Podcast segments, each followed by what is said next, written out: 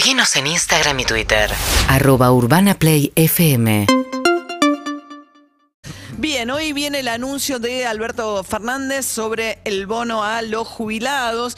En el medio de una discusión interna fuerte dentro del gobierno, bueno, ya sabemos, ¿no? Es bastante obvio, eh, pero sobre, porque todavía conviven, digamos, las distintas corrientes del Frente de Todos dentro del Poder Ejecutivo y la discusión se hace cada vez más explícita, ¿no? Con un Feletti que dice, el secretario de Comercio Interior, que es un hombre más del kirchnerismo, que dice, yo hago lo poquito que puedo con las poquitas herramientas que me dan, yo controlo precios, pero controlar la inflación es otra cosa y pide retenciones. Otros sectores que dicen están perdiendo poder adquisitivo de salario los trabajadores, hay que ir por un eh, por este un bono a los privados, un bono a los jubilados, hay una discusión grande. Sí, hay una discusión grande y todo se embarca en el acuerdo con el Fondo Monetario Internacional y la Argentina tiene que cumplir y empezar a cumplir con fechas, no con pagos, pero sí con fechas, ¿sí? El 15 de abril el gobierno argentino le tiene que mostrar al Fondo Monetario Internacional cuáles son las estimaciones para este año de cuatro puntos que son importantísimos en lo que tiene que ver con el presupuesto. Recordemos que el presupuesto 2022 no se aprobó, entonces lo que hay es una prórroga del presupuesto 2021. ¿Qué es lo que le tiene que mostrar? Déficit, deuda flotante, ingresos fiscales y asistencia social. Básicamente, cuánto va a gastar este año con topes, ¿no? Ahora, eso, ahí lo que tenés es la discusión de cuánto va a gastar con asistencia social, digo, en cada uno de los sectores del oficialismo peleándose. Claro. El, el Fondo Monetario Internacional te pone un tope. Y justamente una de las cuestiones que incorporó ahora el gobierno es el té bono a los jubilados, pero se verá seguramente un bono a cuenta, ¿no? De los jubilados y para los que cobran la mínima. Vamos a hablar con el gran experto de temas de jubilación. Gracias, Ismael Bermúdez. Él es economista, es periodista, escribe en el diario Clarín y tiene redes sociales muy activas también. ¿Cómo andas, Ismael? Buen día. Hola, ¿qué tal? Buen día, María. ¿Cómo andamos? Bien, muy bien. Bueno, al final no llegaron ¿no? A, a dar el bono con la liquidación de abril. Se supone que va a venir a mediados de abril, según escribe, publicaste hoy la información, Ismael.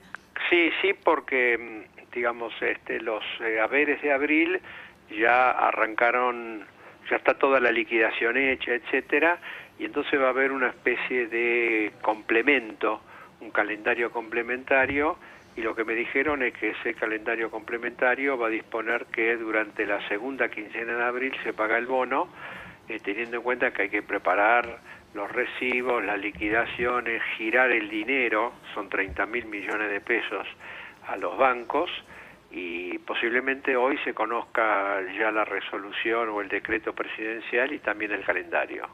¿Y esto, Ismael, para los que cobran la mínima?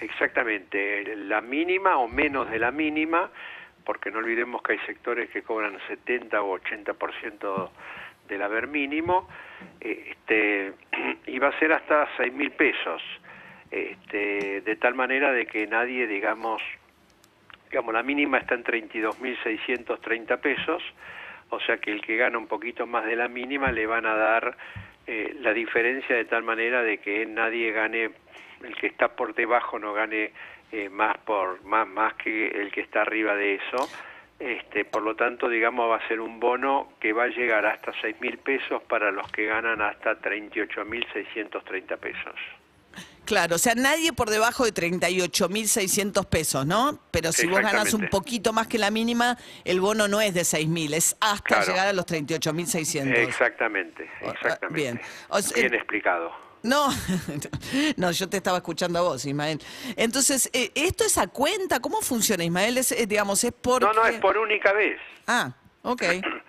Eh, por única vez se cobra, como todos los bonos anteriores, se cobra por única vez en ese mes, lo cual demuestra varias cuestiones. En primer lugar, demuestra que la fórmula de movilidad, que se decía que era una fórmula eh, correcta, equilibrada, que, que- aseguraba a los jubilados tener un buen poder adquisitivo, eh, no es así, porque justamente lo tienen que este, compensar con bonos.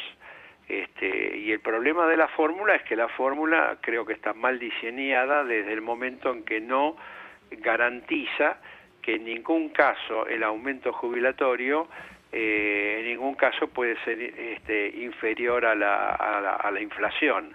Al no tener el ajuste este por inflación, bueno, se da el hecho de que ya El año pasado hubo tres bonos, este año arrancamos con un bono nuevo o, o- con un nuevo bono, lo cual justamente demuestra eso. Segundo lugar, eh, no olvidemos que hay toda una masa de jubilados que no tiene nada, no tiene bono, que son todos estos que ganan más de 38.630 pesos.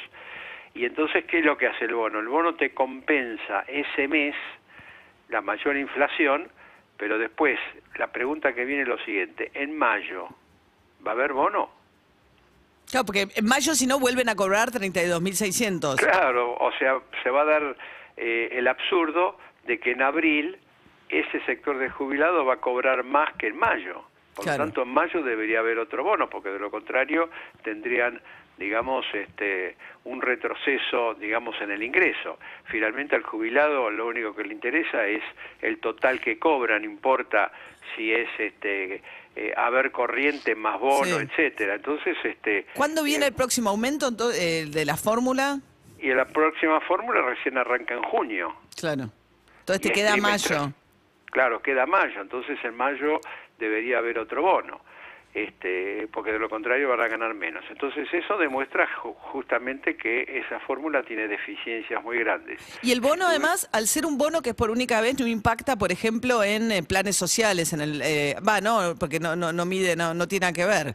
No, no, no, porque es solamente para jubilados y pensionados. Claro. No tiene nada que ver con este, otros sectores que, que, que, bueno, que también Que se mueven con el movimiento del haber mínimo, del salario mínimo No, vitalimo. del salario mínimo, no del haber mínimo, sino, Sino del salario mínimo. que cobran la mitad del salario mínimo. Claro, claro. O sea, que es un bono por una única vez de seis mil pesos. Decís que esto es, y, y que deja la duda de qué va a pasar el mes que viene. Deja la duda que va a pasar que viene, son unos 5 millones de personas, por eso son 30 mil millones de pesos, es una suma bastante importante, pero no olvidemos que el total del sistema son 8 millones 400 mil. Entonces ahí hay una masa de jubilados que no recibe nada. Entonces si el otro, si hay una masa de jubilados que hay que compensarle por la inflación, ¿cómo queda el resto? Claro. Bueno, estos son todos los inconvenientes que tienen cuando son aumentos de los llamados discrecionales. Discrecionales en el sentido de que lo, lo formula el Poder Ejecutivo en base a lo que considera conveniente y no que surge automáticamente por el hecho de que hay una fórmula de Claro. movilidad que debe aplicarse para todos los jubilados, porque de lo contrario al mismo tiempo se achata de manera muy fuerte toda la pirámide previsional. Claro, claro. Ismael Bermúdez, economista, periodista, el, el que más sabe de temas de jubilados, Bueno, bueno. entre otras cuestiones. Ya sabes que sí. Gracias, Ismael. Te mando un beso. No exageremos tampoco. ¿eh? Buen día, gracias. Chao, chao. Hasta luego. Bueno, muy bien. Ocho minutos faltan ahora para las siete de la mañana. UrbanaPlayFM.com